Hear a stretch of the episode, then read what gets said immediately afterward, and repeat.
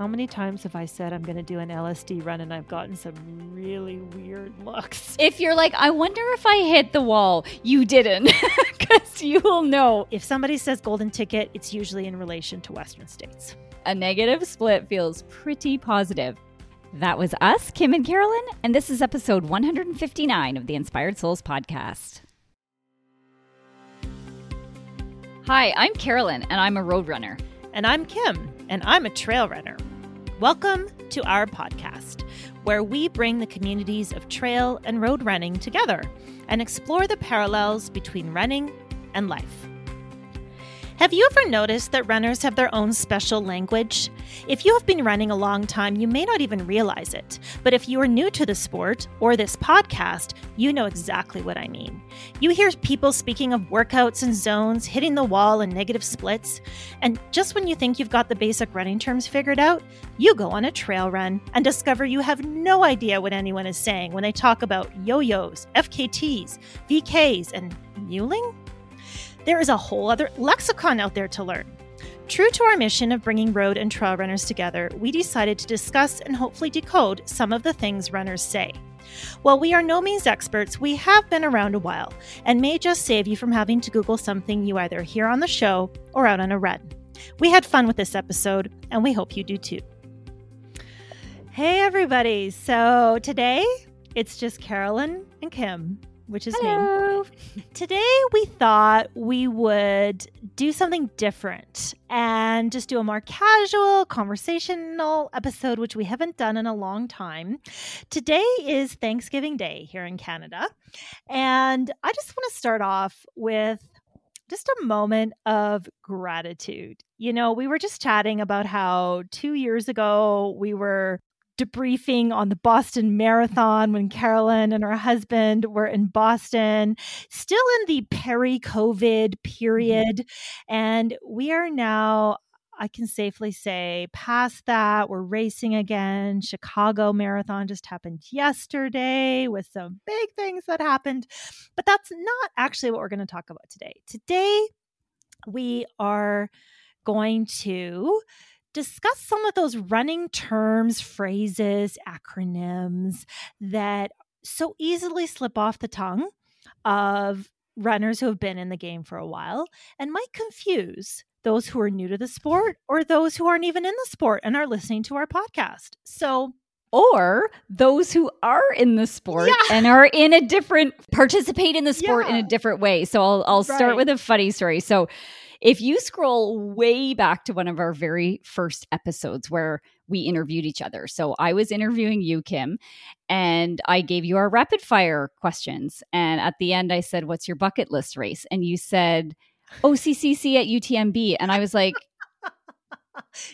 I don't even know so well. the words that came out of your mouth because I don't know what any of those letters stand for.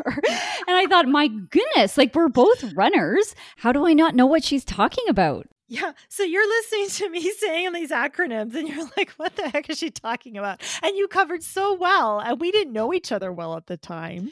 Yeah. But I think that brings up a good point, which is when you don't know something that seems like you should know, it is vulnerable to say, can you explain oh, that? Like, I don't. that mean? Yeah. Yeah. Yeah. yeah. So instead of asking you, I just Googled it or asked you off air or something. Yeah, which we don't want you as the listener to have to do all the time. So we're just yes. going to throw out a whole bunch of the quote things runners say, acronyms, terms that we just start to like throw out there that maybe mm-hmm. not well understood or known what they actually mean, both yeah. in the road and in the trail community. And I exactly. must say, I think the trail community is even more weird than the mm-hmm. road runner community. We probably have a lot of things to talk about there. And also, there's some things where we think we have a shared definition of what mm-hmm. something yes. is, but maybe we actually each have a different understanding of what those things are. But then we haven't discussed that our definitions are different, so we're we're kind of we're operating having a disjointed conversation. Yeah, mm-hmm. exactly. Yeah. Mm-hmm. Yeah. So we're we're coming to this as both as fairly experienced runners, but with vastly different backgrounds, vastly different types of running that we do, and we hope that between the two of us, we will somewhat represent you, the listener, in that what the heck does that mean? So here we go. Where are and we going to start? Oh, and I'm sure that we'll forget a whole bunch. And oh, so this will be sure. a fun one on social media to actually put your comments in of, of yeah. some of the things that we may have forgotten. Yeah. Okay. Okay. Where are we Let, starting? Let's start with common, more road running terms because I think that's where a mm-hmm. lot of runners tend to start their running journey is on the road. And then we'll move into some trail running terms. And we will probably flip back and forth a little bit as we discuss some terms that cross over. So let's start first with when you're being coached by a coach as a road runner, they'll mm-hmm. throw the word the word out workouts. So Carolyn, what does a workout mean in road running language? Okay, so usually when road runners are talking about a workout or they have a coach and their coach gives them a workout, what that means is there's some kind of pace work usually within that. So you're not just running it all easy. It's not uh, a, a, a, conversational run per se. There's usually some easy running at the beginning for the warm up and at the end for the cool down. But the middle part has some variability in terms of pace and there's many many different types of workouts so you may hear things like tempo run or fartlek run or intervals or hill sprints or strides or something like that but all of those would constitute in my mind what i'm thinking a workout is but a really funny story about this I was going for a massage one day, and my massage therapist is an athlete, but she's not a runner. And so she was doing her thing at the beginning, kind of like assessing me before, like, what are we going to work on today, basically. And I was telling her eh, because I had had an injury and that's why I was going to see her. And um, she's like, So how is it? And I'm like, uh, describing. And I'm like, And I even, like, I did a workout the other day and it was like really, really good. So I'm optimistic. And she's like, Oh, like you lifted weights in the gym? And I was like, interesting. Like it never occurred to me. And even in in the context of the story i was like oh i thought it was really clear that it was a running workout that i was doing. But as i kind of zoomed out i'm like of course i could also be doing a workout in the gym. And mm-hmm. that wasn't what i meant at all. So it opened my eyes to just some of these terms that we throw around and and that they're not always universally understood by everybody. Right. So a workout I'm hearing from you, and my understanding of it is it tends to be harder than an easy run. Like there mm-hmm. is some intention, there is mm-hmm. some effort involved. Mm-hmm. So you mentioned the word strides. I'm going to like pick mm-hmm. one word out of all the different workouts that you just listed, because that is one as a trail runner is not commonly mm. used. Mm-hmm. What are strides? This is a good one. And this is probably one that is not really always understood by roadrunners either. So strides are like short little sprints, if you will. So I always explain them as think of the straightaway of an outdoor track. So the whole entire straightaway of the track might be like 100 meters, right? So if you think of that distance, you're going to, after you're warmed up in your run. So I usually get people to do this in the second half of a run, or sometimes people do them at the end of a run. You would gradually accelerate up to your kind of like 95%. It's not an all out sprint, but it would usually be faster than like 5k pace for a road runner like you're turning your legs over pretty quickly. So but you're not going from 0 to 100 like all at once. You're taking you know 3 or 4 seconds to get up to that speed and then you're holding that speed for kind of the middle third of that length of the the track the straightaway of the track and then you're gradually just decelerating out of it whether that's mm. back to your easy running pace if you're doing them in the run or um, to a stop and then you turn around and walk back to the beginning and you would do it again. And you might do it four six eight times in the run. Okay. Okay. Thanks for that. I I thought that was what strides meant, but thanks for clarifying. So it's not starting out boom, sprinting off the blocks as fast as you can go. You gradually build up and mm-hmm. you gradually slow down. Mm-hmm. So okay. there are just nice ways that people can run fast without the kind of downsides of running fast. It's not a huge workout. It's not right. something you have to recover from, take a nap from. like they're very palatable. They're a nice introductory um, speed work. Sometimes some people think of them almost like a drill that way. Okay. Okay. So here's another trail runner asking road runner question quality. You mentioned the word mm. quality a few minutes ago. So, what is a quality workout? Yeah. Well, to me, the quality and the workout are kind of the same thing. Anything but an easy day. And and actually, I it's funny when I mm, see. I would kind of argue with you on that in my understanding of quality, but go ahead. yeah. Well, an easy day, like you're just going out at your easy jog pace, and the reason I'm laughing at that is because if you're a new runner or a novice runner, or you've been running for less than a year, let's say, you probably don't think any of the runs are easy. And I remember hearing that easy term when I was a new runner, right. and I'm like, all of these runs feel hard. What or do don't they mean tell me my easy? 22 mile run wasn't quality. That was freaking quality. Exactly. So, but when somebody like on the street throws out the word quality workout, like for real, what are they typically referring to? It typically means that there was something in that run like pace work like the workout that we were just describing or it's your long run of the week oh, right? Okay. so that might be all easy done at a very easy pace but it's difficult because it's long right? So right. therefore it's quality. That's my understanding of it. But again um you may have a different understanding of it or you may describe it differently and that's why we're doing this podcast Well, you know, that's interesting. This is an interesting topic, and I don't want to stay too long on this one, but as a trail runner, you know, your quality could be defined in so many different ways. Whether it's did you get the vert that day? Did you get the time on feet that day? Did you get the mm-hmm. distance that day? At the end of the day, you want to feel like you accomplished the intention of the run. Yeah. And if the intention was a lot of vertical and a lot of time on feet, to me, that's quality right? And if you compromised your quality, so another term I like to throw out there is don't rob tomorrow by what you do today. Mm-hmm, so if mm-hmm. you have a plan for tomorrow and you do something to sabotage that plan today, you're sabotaging the quality of your workout tomorrow. Yeah. So you want to make sure that you're able to accomplish the intention of that workout no matter what it is. Yeah. Be- I don't love the word quality at all to be honest yeah, so because yeah.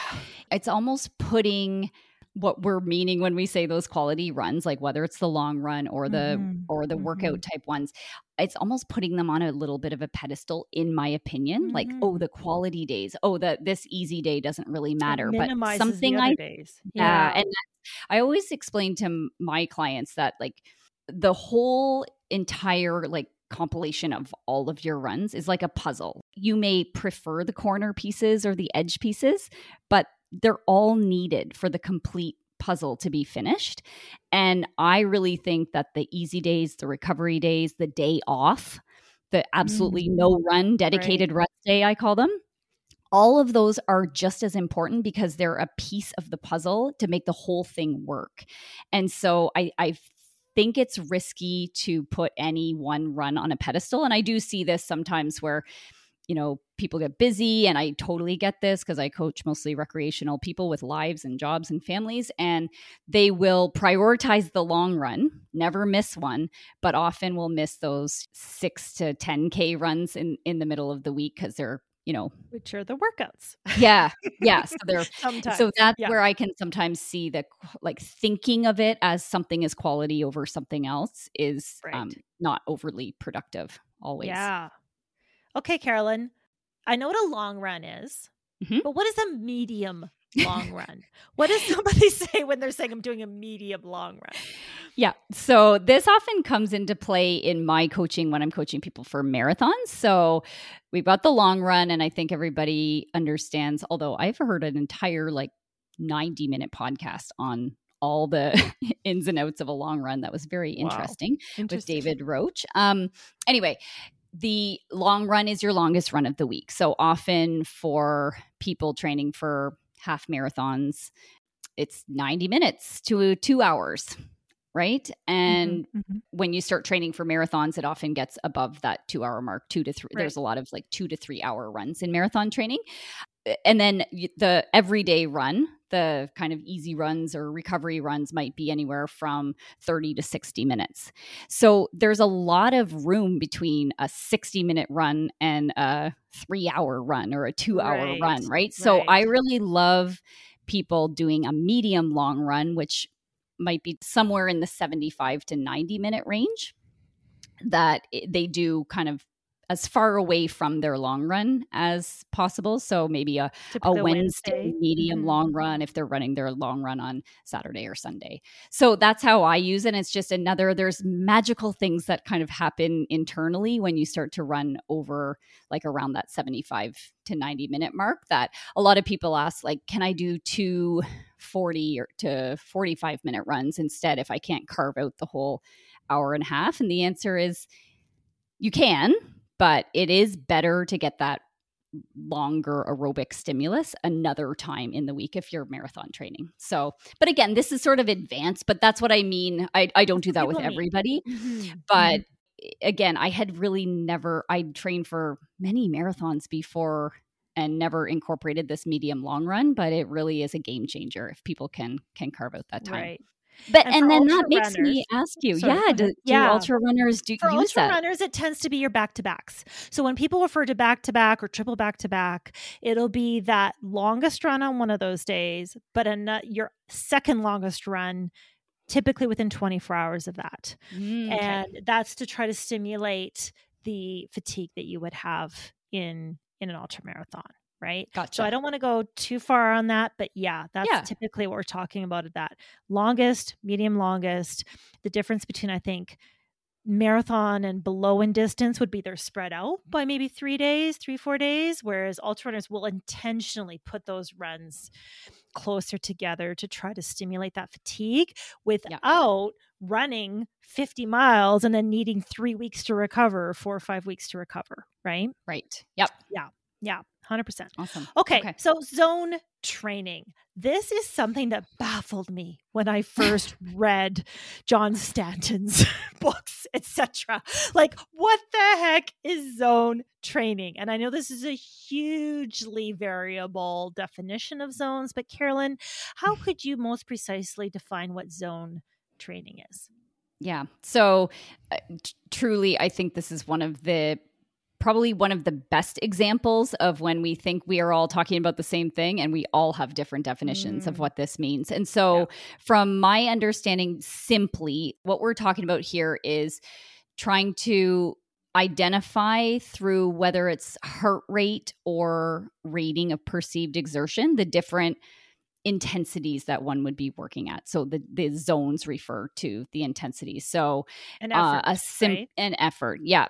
Yes, exactly. So you can measure it on effort alone like that would be rating maybe a, perceived a exertion 0 right? to 10 yep. scale or i think mm-hmm. classically the rating of perceived exertion scale was like 6 to 20 which is mm-hmm. very um not user friendly i i do think did did you know this actually i i think i read a little history on this because i was like why who came up with this and it was 20. this guy borg i know yeah Borg, and i yeah. think it it's to do with your heart rate so it's multiplied by 10. So the six multiplied by 10 would be 60. So that would be like a resting oh, heart rate. So you're actually yeah, hardly doing sense. anything. And then the 20 would be 200. And that's like you're working all out. So it's kind of in, mm. in there, but it just wasn't user friendly enough for people. And we identify better with a zero to 10 scale. So that's right. classically how, how it's used. Um, and then you can measure it on on heart rate as well like beats per minute um, so easy all the way up to sprinting, basically. Right. So and, and, there's been zones of like zero to five. That's kind of the classic mm-hmm. zero, like one, two is your easiest, five is your all out sprinting pace. I've mm-hmm. seen zone definitions as high as eight, nine, I've ten, even seven, I yeah. think, and three is common. Just sort of like easy, moderate, hard, right? So, so okay, I, for the average runner, if your coach throws, you know, sends you a plan and says, please run this in zone three, what should a runner do if they don't understand what that means? They should ask their coach because okay. their coach yeah. could be operating, let's say they're operating off a three zone model and the coach is meaning an all out Uh, when they say yeah. zone three and yeah. the person understands it to be moderate, like that's going to be a totally different workout, right? And a good coach will tell you what that means before you even exactly. Ask, yeah. I think. Yeah. Right. But I think if yeah. you're if you ever get assigned things by zones, I never assign things by zones personally, but if you ever get assigned workouts by zones, absolutely double check with your coach what they mean so the two of you are on the same page. We could have a whole podcast on this. Yeah, one, it is very involved. It's hard to give a, a concise answer on this one, but hopefully that sums yeah. it up as far as it's a a way to approximate how hard you're working. Okay. So, every runner has tried to do their best. Some are going for a PR, some are going for a PB. What the heck is the difference? Okay. So the, these two terms are used interchangeably. The PR stands for personal record, PB stands for personal best. I think we tend to use PB more in Canada, and PR tends to get used more in the States. I'm not sure what Europeans use, but there's obviously exceptions to that as well. I think even Americans, if they use PR, they say my PR is whatever, three hours in the marathon, but they wouldn't say, I set a new personal record of three hours. They'd say, you know, my personal best is three hours. So they so would use PR an official like time, whereas a personal best might be unofficial. Is that possible or no? Mm, no, I've never heard it like that. Okay. Yeah. It could be confusing if they go back and forth and say, you know, my PR is this. And then when they refer to it, they call it a personal best. I think that could uh, confuse the person that they're talking to for sure. But, but essentially, it's the same thing. Is it is the same thing. Yeah. Okay. Well, I don't know. What do you like? Do you uh, use yeah, that in I the ultra world? We do somewhat, although the trails are so different and the courses are so different. People will still be proud of their, you know, 50k PR, for example. But I would say and you know trail runners listen to this please argue with me please throw it in the comments you know on our social if you disagree but i think the trail community is still largely influenced in canada by the us because we still operate in miles so much all the big mm-hmm. races are in the us so we tend to take that lingo a little bit more mm-hmm. and i tend to use the word pr but mm-hmm. um, essentially it's what is the best effort you've ever done at set distance right yeah. yeah. Okay. Well, I think that kind of segues into one of the other ones we thought of, which is funny because I go in kilometers. So again, a mm-hmm. lot of like mm-hmm. metric countries will operate in in kilometers. Um, but then here in Winnipeg, I would say almost everybody oh, uses miles. and I've lived crazy. all over the place in Canada and everyone uses kilometers, but here Except in Winnipeg, Winnipeg, uses miles. Yep. So I now am fluent in both, but I still use kilometers for myself. But I will refer to, say, my weekly mileage. Isn't that mm. funny? It's sort of like the PR PB thing. Um, where you're not going to say your weekly kilometerage. Like, is that even a word? and if it is a word, can anyone say that ten times fast? so yeah, yeah it is kind of interesting, but yep, mileage, kilometerage, Americans. same thing. Yeah. Okay, so staying in the tune of road running lingo, um, we're really random with some of these things because I will say to our listeners right now, Carolyn and I have been brainstorming this episode for the last week or so and just throwing random words in a chat as they come to our minds. So here's one randomly. What does a shakeout run mean, Carolyn?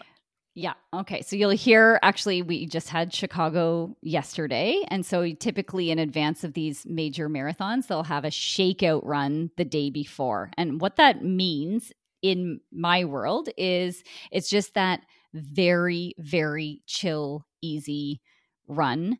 And we may throw some strides in there the day before. I always give a shakeout run the day before a race. Okay. So you don't do a shakeout run a week before?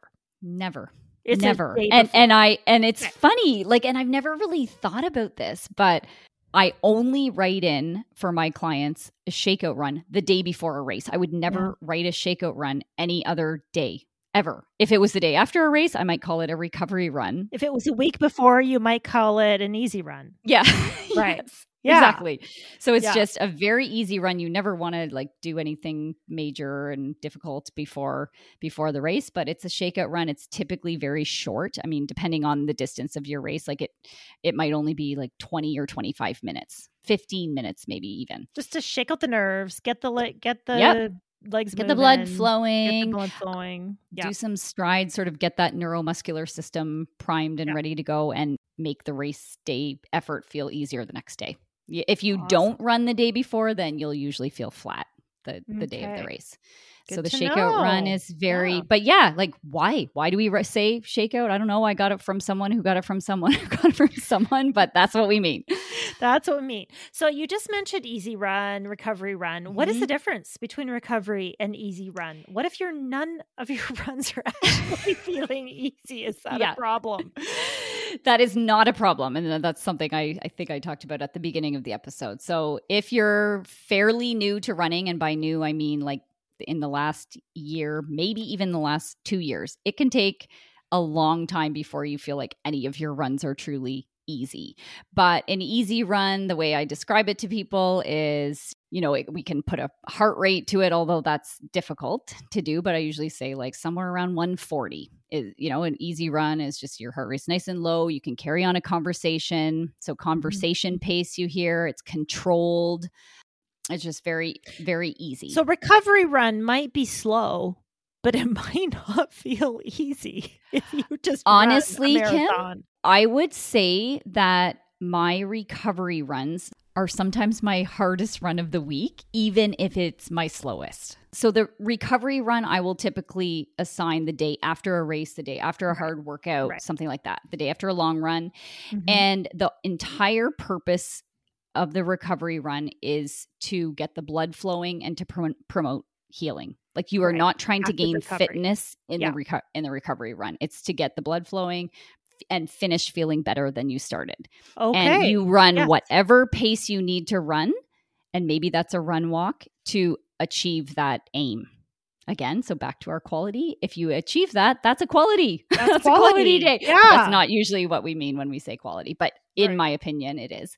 Um, but it could be and probably will be your slowest day of the week. This might be two, three, four minutes a mile slower than your marathon pace. Okay. Like really easy. Or you might feel good that day and you're you feel like you can accomplish the mission of feeling finishing feeling better than you started by running one and a half to two minutes a mile slower than your marathon pace. But you're not aiming for a pace necessarily. You're aiming for a feeling. Oh, I like that. Aiming for a feeling. That's mm-hmm, good. Mm-hmm. That's good. So let's talk about another feeling that hits runners sometimes when they least want it. What is hitting the wall, bonking? What is that? What is actually, what's the definition of hitting the wall? Yeah, hitting the wall is well, it's debatable, actually. So, if we had a physiologist on here, we might actually um, have a, a, really interesting discussion on this. But typically, we see this a lot in marathons. Or pro- I don't know Ultras. if it happens oh, in ultra. Trust me, it happens. Does it? Okay, ten times during an ultra. Yeah, yeah. But typically, it happens in in marathoners classically around the 20 mile mark or around the 32 kilometer mark because at that point if you haven't been fueling well you have pretty much bottomed out and run out of glycogen and so you're okay, forced so run out of glycogen i think that's yeah. a, a key yeah. point to to use the word bonking that's often how i define mm-hmm. it is when you you know, because again, ultra runners can come back from hitting the wall or bonking many times, but it's yeah. usually when they've run out of glycogen and need to restore that, right? Yeah. Yeah. Because your body, your glycogen is the stored form of carbohydrates and it's mm. you store mm-hmm. it in your liver and your muscle cells. Untrained people maybe that can store about 400 grams of glycogen, but if you're trained, you can up that to 5 mm-hmm. or 600. Mm-hmm. But either way, you're going to run fine. out after yeah. about 90 minutes to two hours worth of high intense exercise. So if you're running a marathon, it's not high high intensity, but you know, you're going as fast as you can go for the marathon, right? If you're if you're running it all out and you're going to burn through that glycogen pretty fast, so you'll burn through it around 90 minutes to 2 hours and that's and if you're not doing a good job of replenishing that so fueling and taking in the gels mm-hmm. and the sports mm-hmm. drinks and all of that then you will be you will just feel like dead legs, heavy legs, heavy, like you just have no energy. Legs. You have yes. no like you can try to will yourself to go faster, but you cannot go faster because you're you have no energy. So right. you're forced to slow down in order to use a different fuel system which is fat. Fat. And that's why ultra runners can sometimes hit that wall quote multiple times because yes, they tend to eat and then keep going, walking, running slow, whatever it, and shift into fat meta- metabolism. Mm-hmm. Some ultra runners actually run fully fat adapted. But regard, I don't want to get into that whole debate right now. Mm-hmm. Um, it, you can go through that cycle of, re, you know, replenishing the glycogen and then depleting the glycogen multiple times over a hundred. Yeah typically in marathons and half marathons, there's not enough time to go through a second cycle. You're done, right? Exactly. but it's yeah. never fun. It's not a fun feeling, feeling mm-hmm. like you're literally running into a brick wall mm-hmm. uh, or pulling a train behind you as you're trying to run. And yeah. you can avoid that by proper fueling, which sometimes is easier said than done. So, yeah. okay, that's what hitting the wall means. Yeah. And that's one thing I wondered in my first marathon. I was like, when is this wall going to come? What is this hitting yeah. the wall feeling? And it was always this like enigma of when's the wall going to come? But um when I hit it, I knew, sadly. And once you yeah. know, you if know. you're like, I wonder if I hit the wall, you didn't, because you no. will know. You, you know, yeah, yeah, exactly. Actually, I ran CIM last year, and at the 20 mile mark, they had this brick wall thing that they just like set up like for the race. That's very funny. Oh, that's funny. I was okay. like, oh, I still feel good. Yay. so we still have a few road running um, things to talk about, which I think that actually this is an interesting topic here. Qualifiers. This goes mm. both ways, road and trail. Let's talk about qualifying acronyms and definitions. Let's start with BQ. What is a BQ, Carolyn? Boston qualifier. Okay. And mm-hmm. what is mm-hmm. what is a Boston qualifier? Yeah, so the Boston Marathon is one of the, well, I think it might be the oldest marathon. It is in Boston, obviously, but you run like Hopkinton to Boston, and it's a very popular race that you need to meet a time qualifier in order to have the option of applying. So a BQ, so a lot of races are Boston qualifiers. So the BAA, the Boston Athletic Association, has you know deemed these different races in all different cities across Canada, United States, everywhere as BQ like certified, right? So if you run the time mm-hmm. on this mm-hmm. course, then this will allow you to put your name in to apply. To apply. So okay. every gender and then every like 5 year age groups have different time standards that they need to meet. And so then on a certain day, and this is actually very timely, so they open up the window to apply to Boston. And we're recording today on October 9th. I think it was just back in September that you put your name in. So anyone who's qualified in a, a certain window of time, I think it's 13 months, usually in the in the year before that like for 2024 coming up the race would have had to been run September 1st, 2022 to September 30th, 2023. Okay, and I know there's big things in the news about the buffer being one of the largest buffers ever in history this year. What is the buffer for the Boston qualifier? Yeah. So, let's say so for for my age women 45 to 49 need a 3 hours and 50 minutes or faster to get into Boston. Just because you run faster than 350, it doesn't mean you'll get in. It just gives you the option to apply. And so anyone who wants to run Boston who has the faster than 350 as a woman in my in my age group, they all apply and then Boston will sort out okay, we have 30,000 spots or or however many they have and here's everybody that applied and often there's more people that apply than they can accommodate. Maybe it's you have to run 2 minutes faster. Okay. So that's what the buffer means. Like the number of people that got in were within this many minutes of exactly the qualifying yeah. time. Okay. Yeah. Ooh, so I, you know, Boston is tricky to get into in the trail and ultra running community. I would say it's pretty much equally as tricky to get into some of the races. Western States is the North American kind of one of the most iconic and hardest to get into races. Hardrock is another one.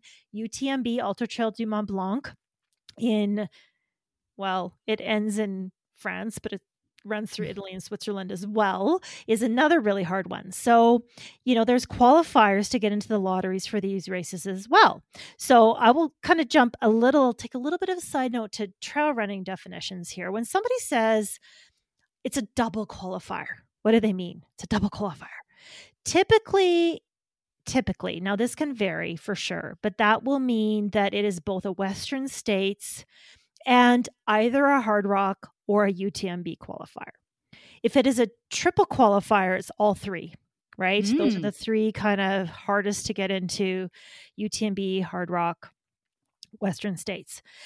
UTMB has changed a lot of their requirements. Um, you need stones and different different things to get in it's actually very confusing um, now but double qualifier in north america typically means Hardrock western states or utmb western states now golden ticket is a term typically reserved for Western states. If it's a golden ticket race, it means that if you are one of the top two male and female finishers in this race, you will be guaranteed a spot at Western mm-hmm. states.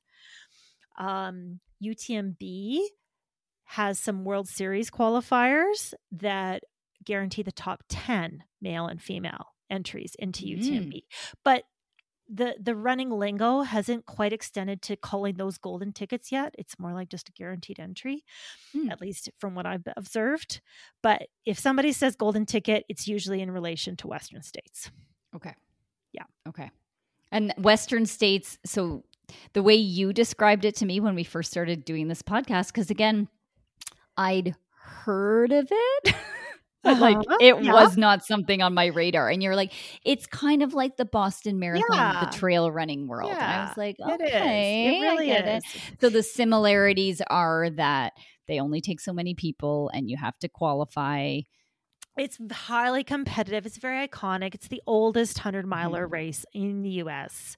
Mm-hmm it's just one of those races that people run just to say they did it, right? And a right. lot of people do that with Boston too. They don't always expect their PR or PB at Boston, nor do they always at Western States, but just mm-hmm. getting in and having the experience and the culture and you the know history some, the history of the race. Mm-hmm. I don't think mm-hmm. you can find two more comparable races between trail and road in in North America yeah. than Boston and Western right. states. Yeah. Now, but for the um, everyday trail runner, they don't have to hit a time cutoff necessarily, no. do so they? Qualifying, yeah. yeah, that's a good distinction. So for Boston, it's very much based on time because a lot of the marathon courses are very standardized. They're certified.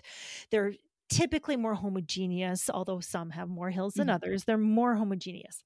In the trail community, the trails can be you know anywhere be the qualifying races can be anywhere between 1 and 1 100k and 100 miles um, and often it's just finishing right? Some of the races might have a faster finishing time than the overall race to qualify, but typically it's just finishing this race qualifies you for mm-hmm. entering the lottery for Western mm-hmm. states. Okay. Um, and then um, you, so yeah. your name, you finish the one race, the name yes. goes in the lottery and it's still up to chance. There's no, it's still guarantee. up to chance. Mm-hmm. And it's, I think, comparable. There's, hundreds of thousands of tickets that goes into both of these races. Mm-hmm. Runners will try upwards of 10 years to to get into some of these races right. and it's it's a real privilege to when you finally get in to actually yeah. be able to show up and run this race. Yeah. Well, and and so tr- eh, you you go in you put your name in the lottery with the understanding that it is a lottery. It's like exactly. a lottery. Like yeah. you may not get picked right? Yeah.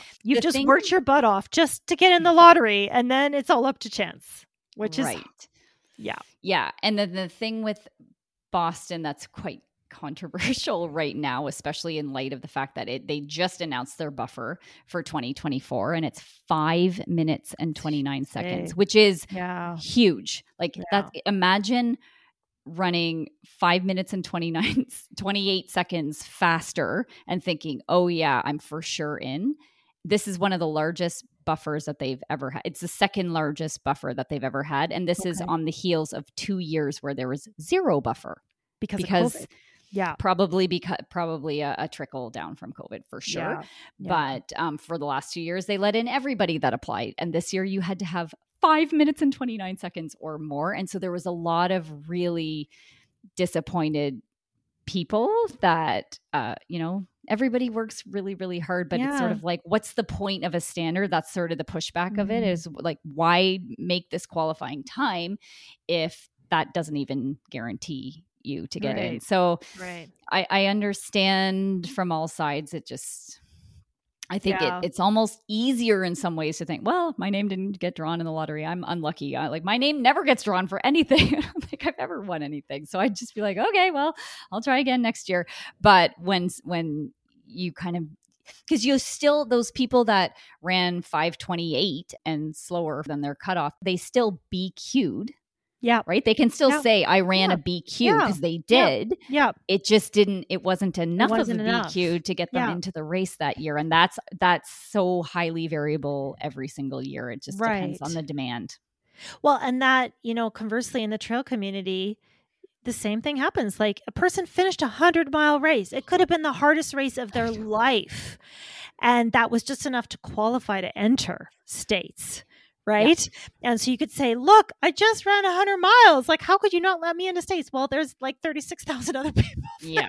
or yeah. you know, 3600 other people that did the same thing. So For you're right. Sure. I mean, life isn't always fair. Um, but this is this is they have to have systems in place somehow. And yeah, yeah honestly, I, I think this is a somewhat of a dare I say, great problem to have that so many people are out there running and trying to qualify mm-hmm. for these things. Like mm-hmm. it's it's a sign of our times that this is a desirable thing. People are active, people are pushing themselves, mm-hmm. and you yeah. just have to be better if you want to get into these things. Which yeah, yeah, yeah. sometimes means you're in and sometimes means you're out. Okay, so let's let's move along down the list of some of these other more quickly easily to define road running terms before we move into the trail running weirdness um this actually applies to both i think a little bit negative split what the heck is a negative mm. split carolyn Mm, my best friend, the negative split.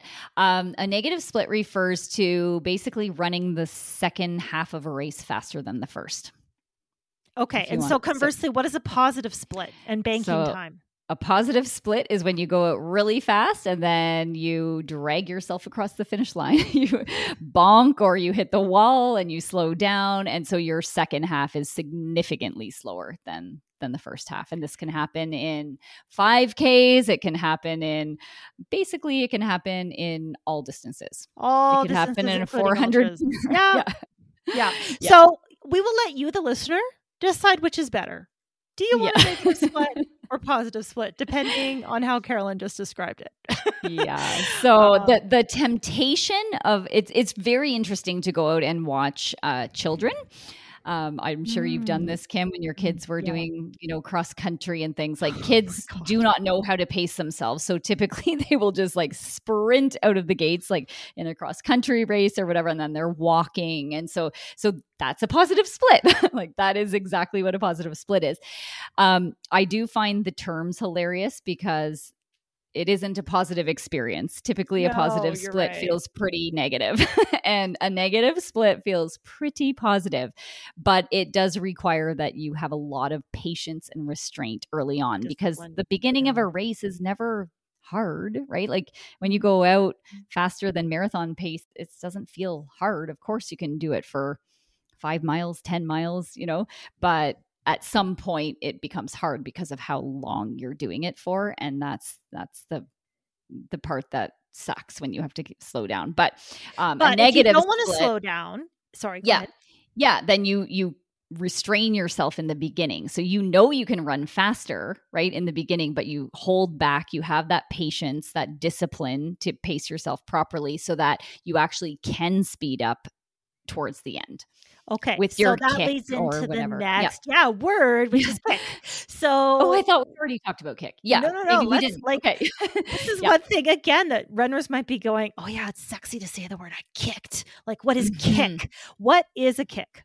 A kick is when you uh, you're getting towards the end of the race, and and typically you see this um, like in track. It's sort of like if you're doing an 800 meter, two laps around the track. It's that like final you know 200 to 300 meters like coming around the bend and down that final straightaway you just start sprinting even faster so i i suppose it depends a, a little bit on the distance of the race that you're talking about but if you can run like the fastest 10k at the end of your marathon of any of the 10ks you just ran prior to that then that's that's pretty amazing to to do and it but it again you can only do it if you've managed your energy in such a way that you didn't burn it all prior to that, which takes, again, restraint and experience a lot of the time. Yeah, yeah. patience, discipline. patience. Yep. Yeah. Okay, so we've just talked about a lot of different road running terms, which trail runners will use as well. Mm-hmm. But people who venture from road running into trails or who just somehow get scooped into the trail running community without ever running roads, which isn't as common but happens, might encounter some really interesting terms because we do have a whole lexicon in the ultra trail running community. And as Carolyn alluded to at the beginning of this podcast, it can be really confusing. Yeah. So I made a whole list of terms, and Carolyn, why don't you just start um, asking me some clarifying questions? Okay, so uh, I told the story about like needing clarification on the CCC at UTMB, which I don't think you did. So, oh no, I didn't. You, okay, you you you defined UTMB, but what is CCC at UTMB? oh, UTMB? Goodness, you're going to make me do this. Okay, so CCC at UTMB. So before I define what CCC means, CCC is a hundred ish K distance at the Ultra Trail du Mont Blanc trail kind of festival that happens in France, Switzerland, and Italy in the latter part of August and September of every year. And CCC stands for Courmayeur, Champex, and Chamonix. So it starts in Courmayeur, Italy, goes through Champex, Switzerland, and ends in Chamonix, France. So mm. it is not quite the full loop around Mont Blanc, mountain Mont Blanc Mountain, but it is still 100K of that. So CC stands for the towns that it kind of goes through. They okay. all start with C. And it is part of that whole week that is okay. a running festival. But the UTMB, like the classic UTMB, classic. is 100 miles, and it's this CCC is 100 like 170k, so it's okay. just over 100 miles. But yeah, it's okay. it's 100 ish k. Yeah. Okay. All right. Thank you for clarifying that. Mm-hmm. And the other one early on, I do remember feeling like a bit of a dum dum. I'm like, what does she mean by FKT? And I had to get off a, a call. I don't think it was you that said it, it was one of our guests, and I was okay, like, yeah. I have no idea what they're they're talking okay. about. And then yeah. I had to Google it. So, what is FKT? So, FKT, this is a really good question. It stands for fastest known time. And this is because trail runners often don't run races on designated courses. I just like going and mm-hmm. doing, you know, um, routes through the mountains or, or linking together peaks in different ways. And there's multiple ways you can link together these peaks. And so, although a, an official race might not exist on this route, runners will run the fastest known time of doing that route and it's become more organized you know in the in recent years. There is a website um, you typically in order to have a fastest known time ratified you have to announce that you're doing it in advance. You mm. have to have um, witnesses. You have to have gps mm. tracking of the route. You will designate whether it is supported or unsupported. So unsupported means you start, you know, at point A and you have absolutely zero human support to point B. Supported might be you have you have dropped a cache of resupplies or you might have people meet you in the middle of the route to give you support. So there okay. are supported FKTs and there are unsupported FKTs but it you know and with modern technology it's you need to somehow prove that you actually did this route uh, yeah. um, in a certain period of time. And i can't give you the website off the top of my head. We can maybe link to it in the show notes but there there is a ratification system for fkts mm. yeah. Okay. All right. Thank you. Um, I remember when we interviewed Ihor Verys, and again, this mm-hmm. would have been mm-hmm. in year number one because you still lived here. And he went out and did the Mantario Trail, which is sort of yes. this famous trail along the Manitoba Ontario border, which is very rugged. And uh, mm-hmm. a lot of mm-hmm. people will target that and do it one way and it's a whole thing because you have to have a car at one end and it finishes at another end. Anyway, he did a boomerang yes. of the Mantario Trail. What is a boomerang? What is a boomerang? So a boomerang is uh, you could also call a boomerang a yo-yo. It's essentially running the same route out and back. So if you run out, you know, do it one direction. That could be an FKT in one direction. You could run the fastest known time from point A to point B. If you choose to boomerang, you would then turn around at point B and run back to point A to complete that boomerang or yo-yo. So they're completely interchangeable, boomerang and yo-yo. Yes, I would say boomerang and yo-yo are interchangeable for okay. sure. But you could okay. have an FKT that is one way, or you could have an FKT that is there and back, which would be the boomerang or yo-yo. Yeah. Okay. Now, I can't remember who it was. We were interviewing a trail runner, you and I believe it was a man, but I'm just it's I'm totally blanking on who it was.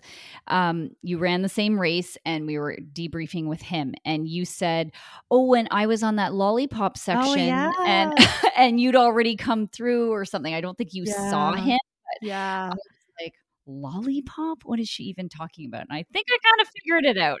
So, a lollipop, this is a term I actually learned when I was doing Zion 100, running with some people. And I've thrown it out a few times since, and a few knew what I was talking about, and so many didn't. So I'm going to like mm-hmm. normalize the word lollipop here. So a lollipop is a section of trail where you leave an aid station or a section and you head out on the lollipop stick in one direction, and then you you diverge from that stick and you do a loop. Mm-hmm. And then you come back to that stick, and the remainder of that section is crossing over with the people that were going out and back.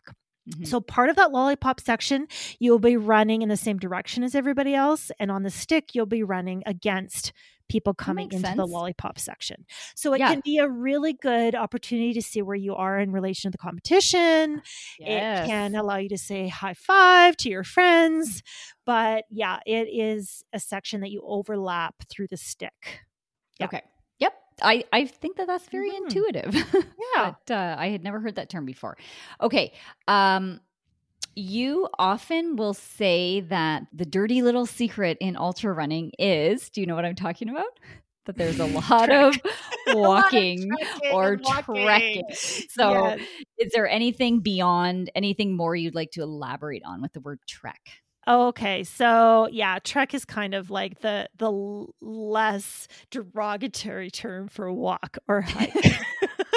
so absolutely, like every good ultra runner will manage their energy. They will move the most efficiently they can in the terrain they're in, given the vert, given the environmental conditions, given the trail conditions. And sometimes that means walking. Sometimes that means power hiking. Sometimes that means trekking.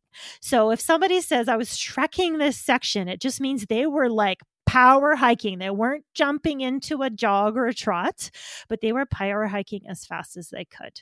So that's what trekking means. Typically, okay. it, it's with poles, but not always. Yeah. Okay.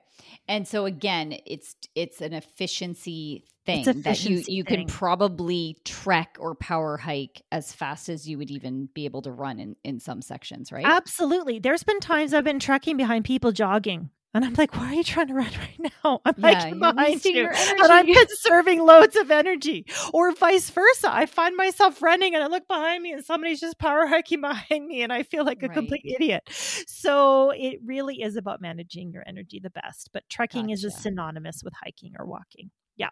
Okay. Okay. And you so you might choose to trek when there's a lot of vert. And you've mm-hmm. already said vert. So what do yeah. we mean by vert? Okay. So this is where um, let's talk about the different metrics of a run. So there's distance, right? Mileage, kilometers, however you want to define kilometerage. That. Yeah, that's the horizontal vector. The vertical vector, the y vector, will be mm-hmm. vertical or elevation. So vert is typically synonymous with the amount of elevation you will have gained during a run. Vertical. Mm-hmm right? Mm-hmm. mm-hmm. Um, so when you look at a course profile, you'll be looking at the total distance of the course as well as how much elevation you will gain and lose during a course. When a runner says, I'm training for vert, I'm racking up vert, mm-hmm. that's typically how much gain total elevation gain they're looking for. However, okay. a run may be net downhill Therefore, the negative, you know, the loss of elevation will actually be more than the positive, which is, you know, Boston's typically mm-hmm. is technically a mm-hmm. negative gain downhill, downhill. course. Yeah. However, there's still vert, there's still gain in that course. And that's where it can be deceiving. So it's really important for you to look at your course profile. But if somebody says, you know, man, I racked up the vert this week, it means they were going for the total number of meters or feet in elevation gain in a run, not so much worried about the distance. And you're saying though it's weighted more towards the uphill up part of it. For sure. So yeah. how do you how do you rack up vert without also going down? You don't. Like you have to come down. Okay. Of course okay. coming down. But um because training runs will typically be point to point, start to finish in the same place, yeah. it will be equal. A race yeah. sometimes will be not equal. If it's a point to point, you could conceivably have more gain than loss or more loss than gain. But if the mm-hmm. run starts and stops in the same place, they will be exactly equal. Okay.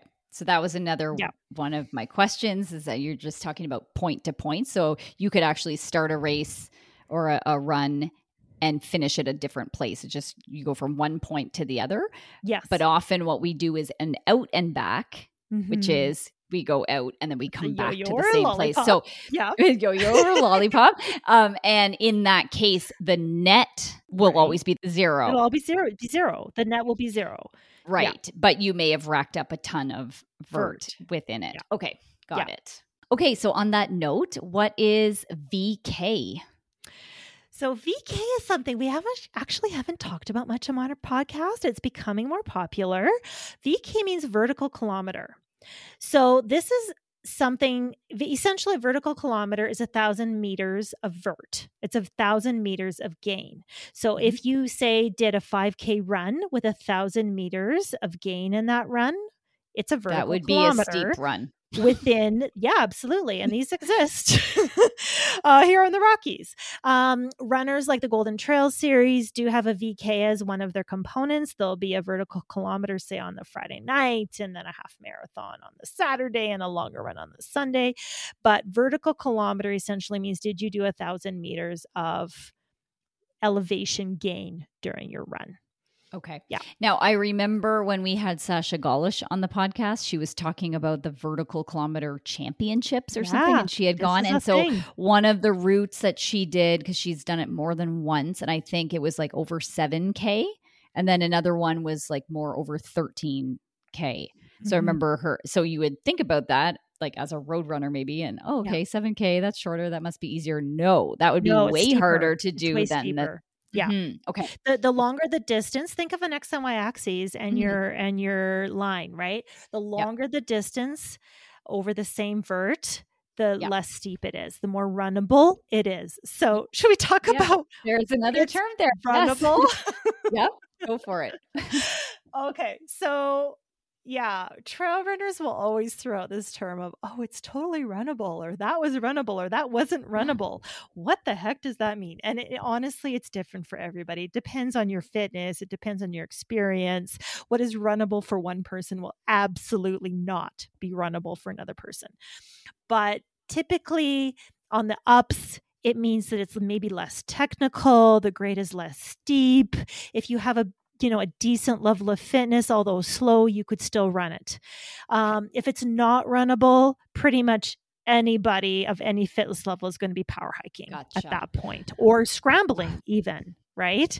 Now same with the downhill. So downhill might not even be that steep but it could be so technical and so bouldery and so rocky and so rooty that there you know it's really not runnable you're you're trying to mm. protect mm. your yourself from injury by slowing down a little bit so mm-hmm. on the mm-hmm. downhill it may be related to grade it also may be related to technicality of the trail mm-hmm. um, so it's okay. essentially a combination of of grade and technicality and difficulty yeah, yeah. okay so um, this is reminding me of the first time that we were on Duane Scotti's podcast. So he's okay. interviewing yeah, us about like yeah. road runner and trail runner.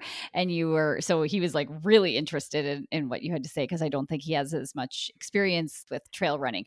Right. But you were talking and you're like, this one had a lot of buffed out single track. and, he, and I remember right. him being like, I don't know any of the words that you just said. And I was like, so again, buffed out single track would be something a little bit more runnable. Oh, then. it's so funny you bring that up because we were planning for this podcast. I thought of that exact moment in conversation of what the heck is buffed out single track. And this is something that just rolls off my tongue now after yeah, a decade of ultra running. Exactly. The types of trails, right? So, yeah. yes, buffed out means smooth. You know, the trail may be narrow, it may be steep, but there's no big rocks, there's no big roots. Mm-hmm. It's buffed, mm-hmm. it's smooth, right? Yeah. It's smooth. And so you don't have to worry about catching a toe, picking up a foot. Mm-hmm. Um, it's often creamy. We like to use the word creamy, buffed out single track, which would be mm-hmm. like nice, you know, clean dirt. Um, so yes, that would typically be very runnable downhill. If you have a buffed out single track downhill section, it means you can just fly. Mm-hmm. So, mm-hmm. yeah. What other types of trails are there? Well, yeah, there's your highly technical. So again, what does mm-hmm. technical mm-hmm. mean? It could mean rooty, it could mean rocky, it could mean um, big mud bogs. Mm-hmm. Um, mm-hmm. Typically, runners will call muddy if it's muddy. It could mean mm-hmm. shale and scree. So scree is you know slippery rocks that could you know slide out from under you. Um, what else is there? Snowy. Mm-hmm. obviously. Mm-hmm. Um, and then I've heard more... you say um, mashed potato snow. Oh, i stole that term snow. from yes. you, but like it's harder to run on. Uh, so, what do you mean first by that? And then, what would be an easier snow to run on than than that? Oh goodness carolyn you're taking me into winter running here. So um, no that's okay. So when it comes to snow conditions you have your hard packed uh, kind of um, not icy but really hard packed. And i mm-hmm. love that condition because it's usually been cold for a long period of time. It's not icy and it's just like running on dirt.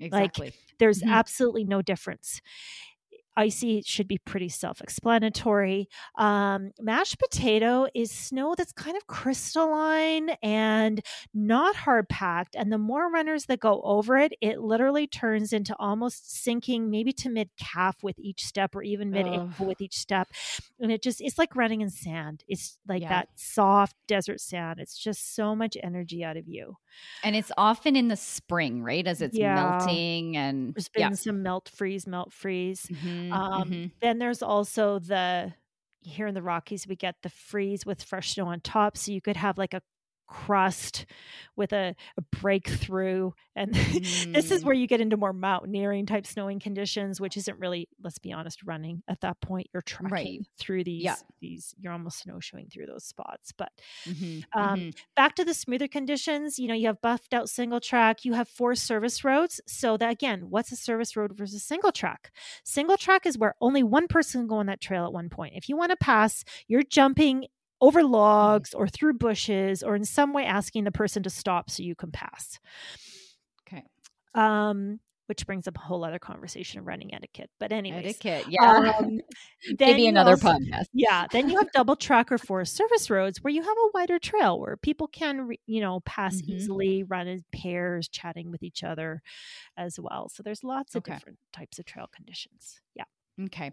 So maybe this is a good time to talk about traction then? Mm, yeah. So traction. What is traction? So traction can be in in the trail community anything that gives you better grip. Typically, it means spikes of some kind that you add to your shoes or that are built into your shoes to accommodate mm-hmm. for icy winter conditions.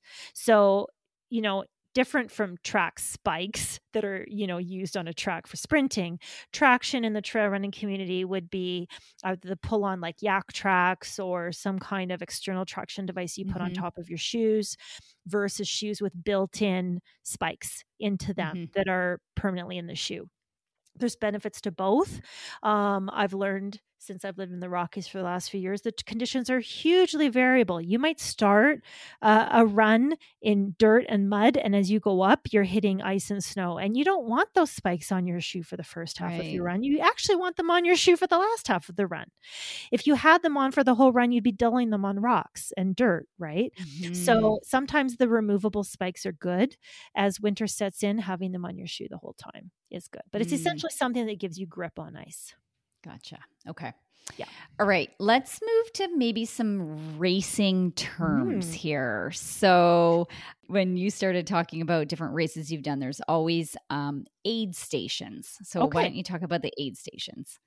So, aid stations could be comparable in road running to the, know, the water stations on a mm-hmm. marathon mm-hmm. course, but an aid station will tend to have more right? It will have food, it will have water, it will have emergency medical, first aid potentially. Sometimes it can have your crew there, mm-hmm. some some don't, but aid stations will will provide you some form of aid along the yeah. course. Yeah. Okay. Okay. Yeah, and we just we don't tend to really call them that in road running. Like yeah, the water the water stations. That's what typically just water them. in a road running yeah. race, right? Yeah, yeah, water or or like a Gatorade or right electrolyte, some electrolyte drink, yeah. but it's pretty basic, right? Whereas mm. from my understanding, there's like literal buffets at some of these aid stations. there stations. can be it definitely during mm-hmm. the longer races i was just crewing at a 200 mile race trust me when people are out there for three and four days they want pizza they pierogies want yeah. meatballs um, sausages and pancakes for breakfast so aid stations can you know, they're not a joke. Like they can really be the difference between a runner safely moving into the next stretch of a race or not. Mm. You don't want to send your runner out into the night um, without proper nutrition, mm-hmm. without a headlamp, without you know enough right. water to make it to the next next checkpoint. Mm-hmm. So mm-hmm. you know they're both an opportunity for runners to gain supplies, but also for runners to check in with the race organizers mm-hmm. to make sure they mm-hmm. know where they are um, and to receive medical support if needed. Yeah. Okay. Well, this might be a good time to talk about crew. So okay. the crew could be at the aid station along with the medical support people. Yeah. Right. So this is something that is kind of unique to trail and road ultra running, more mm-hmm. ultra even than short trail races is crew. Like why would you need crew? In a road run, you have your your cheering section at the finish line or potentially along the way just cheering you, but they're not helping you in any way. Mm-hmm. So in an ultra marathon, you could have friends or family who are there to literally support you. They can be they will be only allowed at the aid stations. Not mm-hmm. every aid station allows crew. So you might have every other aid station that allows crew access, depending on how mm-hmm. remote the course is. But the crew will provide any and all of the above things. Hugs, a kick in the pants, emotional support, um, uh, gear changes, fresh shoes, fresh socks, fresh clothes, food that may not be supplied by the aid station is, eh, you know, if a runner has specific dietary needs, say they're vegan, you know, they may need specific right. things, or um, they have certain foods that they like that are not supplied by the aid station, they'll supply that. Sometimes you don't want to pick up your headlamp until partway through a race, so the crew might have that. Mm-hmm. They provide foot care, medical support. So, really, mm an ultra runner does not absolutely need crew to run a race. It's not required, it's not mandatory, but it's sure nice to yeah. sometimes have a friendly face and somebody there that can just take care of you for the five to 10 minutes that you need to get out mm-hmm. for the next mm-hmm. section. Mm-hmm. So, I imagine from on the emotional side of things, especially in the longer races yeah. to look forward to, yeah. to see your people, it would be like massive, right? Yeah. Um, so this maybe brings, could, could somebody on your crew also double as a pacer? And, and, then join you for a portion of the run. Yeah, so absolutely they can. So your crew can be your pacer, your pacer can be your crew. It can be one person for the entire time, but that's a lot to ask. One person. Mm-hmm. so, yeah, a pacer though, separate from the crew is somebody who leaves the aid station with you so back to crew, they can only crew you within the confines of that aid station. There's a certain line they cannot cross and provide you support mm. outside mm-hmm. of.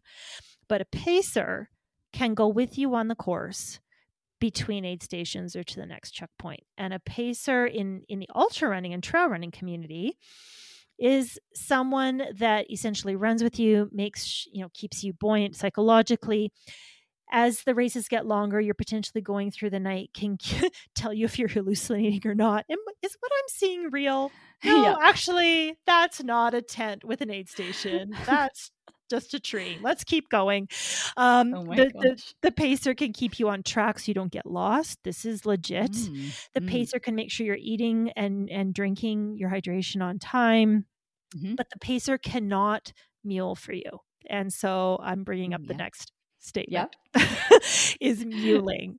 Never heard of it. What is Do you know what muling? muling is, Carolyn? Okay. Well, I can guess from your description now, but when I saw it on our list, I thought it was a typo. So, yeah, what is so, muling? So think of what a mule does. It, it hauls stuff for you, right? So a pacer can carry their, all their own supplies to support themselves during a segment. And this is also real. Like pacers need to make sure they're not bonking and they're not running out of water during very long sections of a race. So they can carry their own water hydration, but mm, they mm-hmm. can't carry extra supplies for the runner. Here's a question: How would somebody know? Like, if the base, if the pacer is there and they need their own water and and food and Mhm. everything too, which makes total sense. Like, who's gonna know if they just give it to? It's the honor system. They Okay, won't. I see. but yeah. it's just Okay. something that is not condoned officially, right? Okay. All right. Drop bags. Mm. Drop How is bag. this different than aid stations? Like, what would be in a drop bag, Yeah, and how do you get it question. dropped where it needs to be dropped? Yeah. So this was a big, actually a big component that I need to learn a lot about when I first started ultra running. So drop bags are usually um small bags or I use a shoebox. I use like a just a clear plastic shoebox from a dollar store um, with supplies that you can leave at certain checkpoints or aid stations. So this can be used if you don't have crew and you know that you might need a, a fresh pair of shoes at a certain point because you'll be crossing a river just before that checkpoint. Mm. You can put shoes or some extra spring energy or a fresh pair of socks into that quote drop bag. And then what you do is the day before the race, when you check in, usually at the racers meeting, you leave the drop bag in the designated pile. Say, I want this drop bag put at this aid station. You leave it in that pile with labeled with your race number, Mm. and they will take it there for you. When you come into that aid station, you will then look for your drop bag. Um, it's not exclusive, so runners can leave drop bags if they have no crew. They can also leave drop bags even if they expect to have crew because it has happened to me. The crew has been late. You show up at the aid station, there's no crew, Oh. but at least you have your drop bag because sometimes these aid stations are few and far between and it takes hours to drive and the crew might misjudge your time and show up an hour after you were there. The last thing you want to do is sit there for an hour waiting for your crew for your headlamp Oh, yeah. when you're going Oh. into a night, you want to leave that in your drop bag. So typically I recommend leaving drop bags even if you expect crew because if the crew gets there before you, they can grab your drop bag. They can get it all ready for you. But at least you know it's going to be there. Gosh, ultra marathons sound like you need to have a lot of like logistical, It's good like planning ability. 100%. Yeah. Spreadsheets, man. oh my goodness, yes. Okay, now you've talked about going through the night in some of these races, the longer ones especially. You've talked about hallucinating. So, Mhm. you know, if you're hallucinating, maybe you would need a nap. What is a trail nap? And have you ever taken nap? one? Yes. Trail nap, dirt nap. This is a term that's starting to become more common as 200s become more popular. Yeah. So, literally, it's laying down on the trail in the dirt and sleeping or trying to sleep. And this is a thing. I know I've mentioned to a few of my non ultra running friends, you know, trail nuts and dirt naps rather flippantly. And they're like, what? you just lay down on the ground and sleep? And believe it or not, if you're tired is enough. Yes. Yes. Um, sometimes you might come into an aid station with the the best plan ever to have the, you know, an, a 30 minute nap in the comfort of the back of your SUV. And you get there and I've seen it both in myself and others. You just can't sleep. There's either too much going on or you're just Mhm. your mind is too adrenalized. You just can't go to sleep. But Mhm. then you get out into the middle of a starry night where it's totally quiet and you're Mm. on the side of a mountain and it overcomes you and you just literally fall over asleep. I have tripped over friends on the trail napping before. Like well, that's what I was going to ask. Is there etiquette to the trail naps? Because if you're on buffed out single track, you don't want to be in the middle of the the trail when other people are going to be coming through. So you get eh, yourself is- to the side yeah, or- you get yourself off the trail ideally. Yes. There's places Yeah. where there's not much room. But when I say tripped over, I mean, you know, you're not always on the trail clearly. if you need your own trail nap, mm-hmm. you might be mm-hmm. weaving a little bit.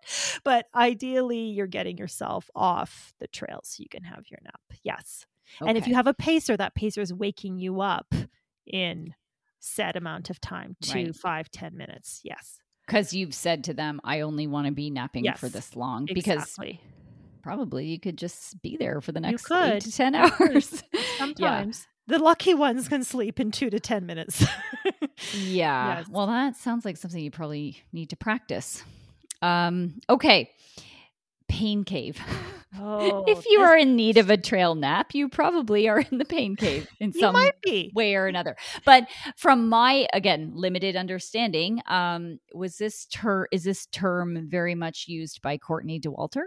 Oh, you know, it's used by a lot of people, but she's talked a lot about it. I actually recently listened to a podcast on Trail Runner Nation with with I think it was three different people, including Courtney as one of them, debrief on how they define the pain cave. So everybody mm. defines the pain cave maybe slightly differently, but I think the consensus among the group, as well as what I would support, is it's actually not physical pain that puts you in the pain cave. It's usually the psychological pain right? Mm. And think about a 5K race, a 10K race. You're in the pain, but in some ways, the pain propels you it fires you up it builds you up it's you know um, scott jurek talked about this in his book north like the when the pain when the pain um, feeds you it's different when the pain depletes you and mm-hmm. when the the the fatigue and the pain and the psychological um,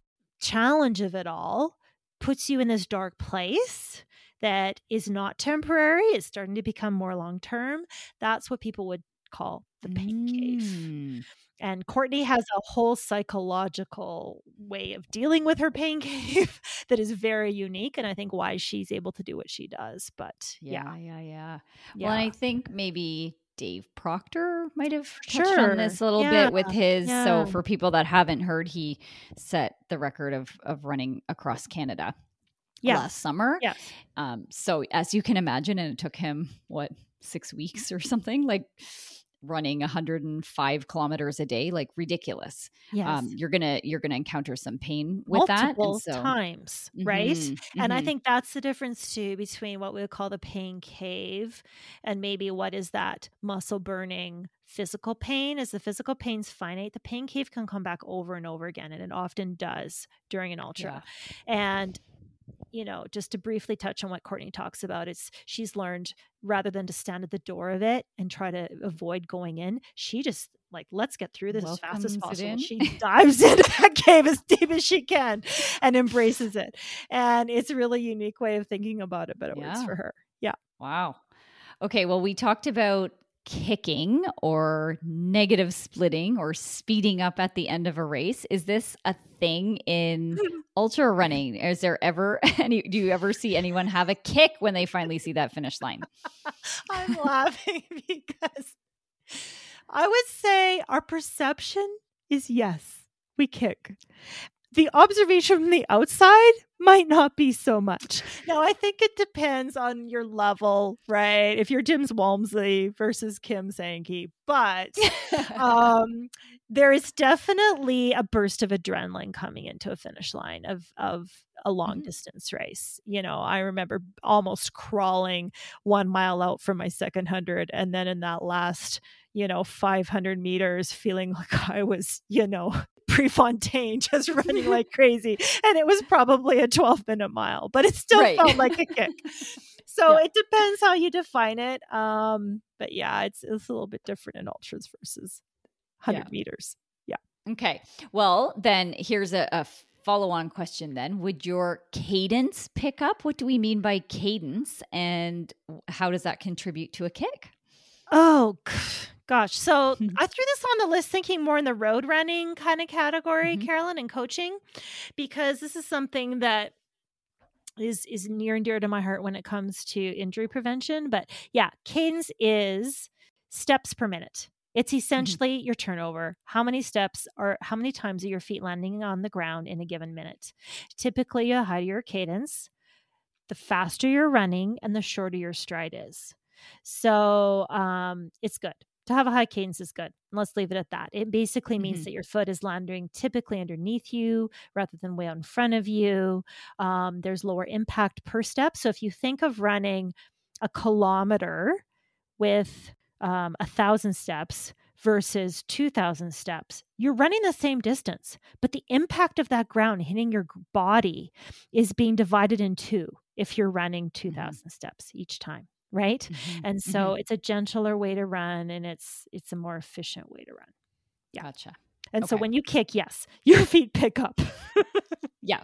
Well and my understanding is like there's only two ways that you can go faster. One is to turn your legs over faster and one is to take longer steps. Right. And so it's usually a combination of those two different methods like a little bit i mean mm-hmm. if you mm-hmm. already have a high cadence then you're probably taking longer steps but if your steps are already long then you speed up by right increasing right. your cadence but, but often another, we another way to think about it though is you could conceivably have a super high cadence and not go anywhere you could run in place at 180 yep. steps per minute exactly right? so in so in order independent to go, of speed yep yep exactly yeah. but people will usually use a combo of both Absolutely. Yeah. To go faster, to Absolutely. kick. Yeah. yeah. To kick. Okay. Exactly.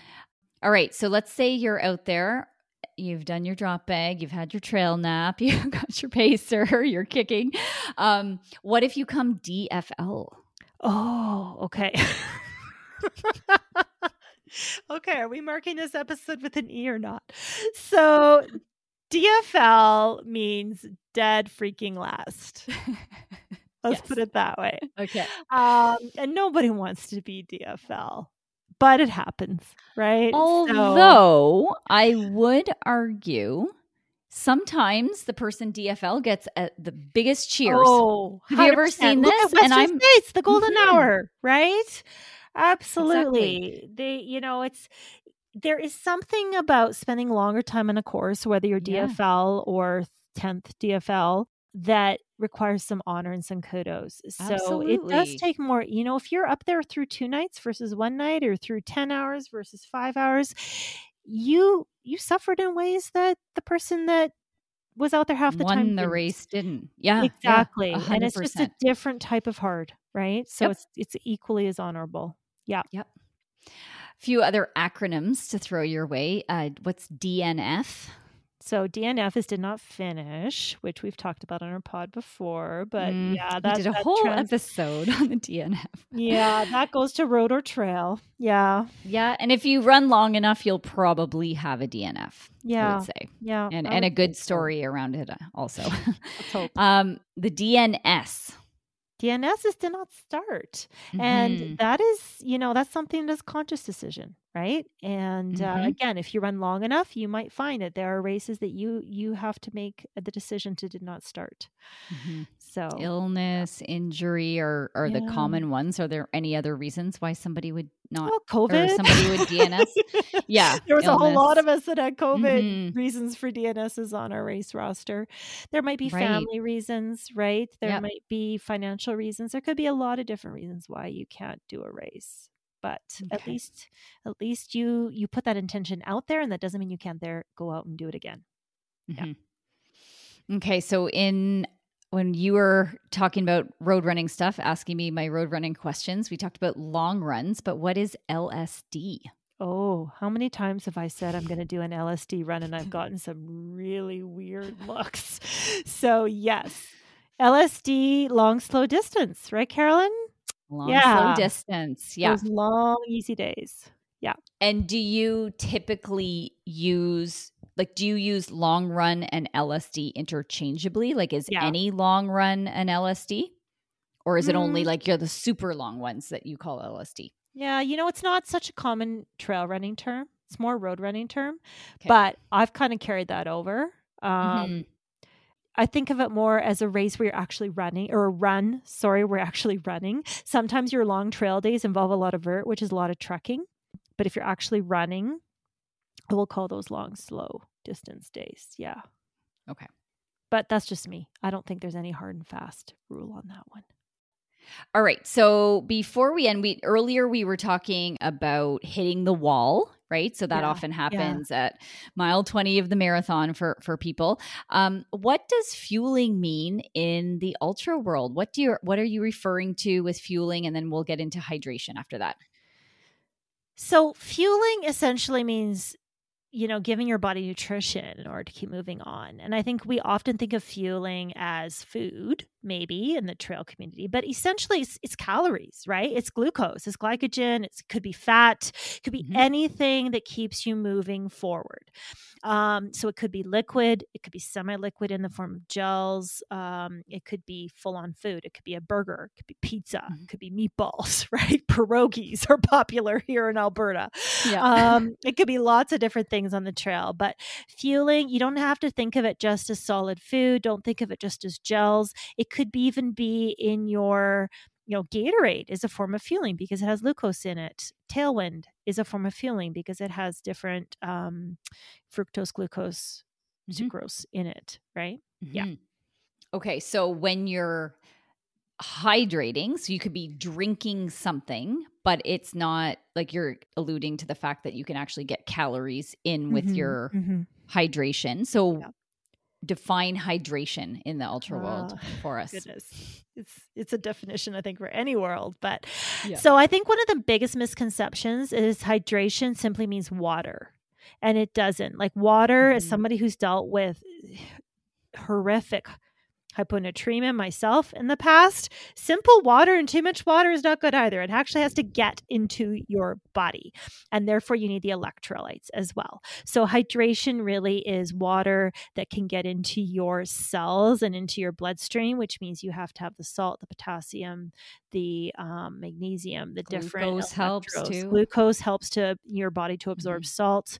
Absolutely. So, hydration is really about the ability for your body to absorb um, fluids into mm-hmm. into your gut throughout and a run. Get it where it needs to go. Yeah. Get it where it needs to go exactly. And hydration can be independent of fueling or it can be at the same time as fueling.